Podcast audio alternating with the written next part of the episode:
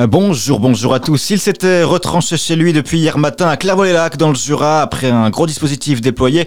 L'homme de 36 ans a finalement été hospitalisé. Gendarmes et pompiers ont été mobilisés. La circulation avait été interrompue dans le secteur. Pompiers également mobilisés hier au centre de gériatrie du boulevard de la Fontaine aux Suisse à Dijon. Une vingtaine de soldats du feu mobilisés pour un feu détritus dans un sous-sol de l'établissement. Les flammes ont été rapidement contenues. Les investigations en cours après ce braquage à l'arme blanche hier matin à Varois et. Avant 7 heures, un individu a pénétré dans le bureau de tabac de la commune alors un autre homme faisait le guet à l'extérieur. Selon le bien public, l'individu voulait jouer à Parion Sport et acheter des tickets de cash, mais finalement, au moment de régler, il a braqué le buraliste, posté derrière son comptoir avec une arme blanche. Le buraliste a également montré qu'il possédait un couteau, ce qui a fait fuir les agresseurs avec leur butin, un carnet de cash d'une valeur de 300 euros. Il n'y avait pas de clients dans le bureau de tabac lors de l'agression. Dans le reste de l'actualité, c'était une promesse d'Emmanuel Macron. L'inscription de l'IVG dans la Constitution est quasiment actée. Après l'Assemblée, le Sénat a donné son feu vert hier en faveur d'une révision de la Constitution. Ultime étape, lundi prochain, le président a convoqué le Congrès à Versailles. Il faut désormais que le texte soit approuvé par une majorité des 3 cinquièmes des parlementaires. En attendant, les réactions sont enchaînées. Le vote est historique selon Éric Dupont-Moretti. Nous serons le premier pays au monde à inscrire cette liberté pour les femmes de disposer de leur corps dans la Constitution, a indiqué le ministre de la Justice. La gauche a également crié victoire. Le dernier verrou a sauté. Nous écrivons l'histoire. S'enthousiasme la chef de file des députés LFI Mathilde Panot.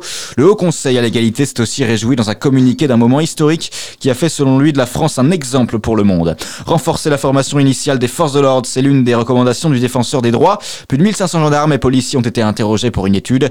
Résultat, selon l'autorité, la formation reste un problème majeur. Éric Henry, délégué national du syndicat de police Alliance, nuance ses conclusions.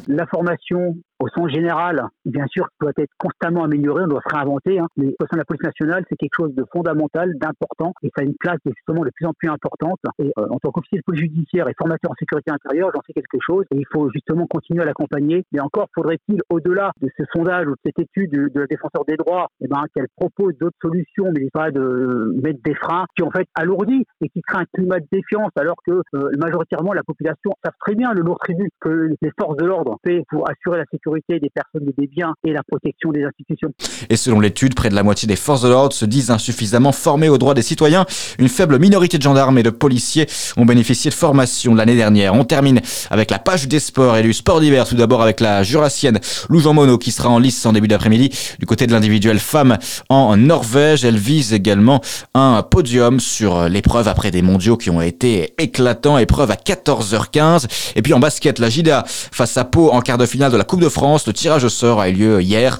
Match prévu euh, le 16 et 17 mars, le 16 ou le 17 mars, euh, le week-end.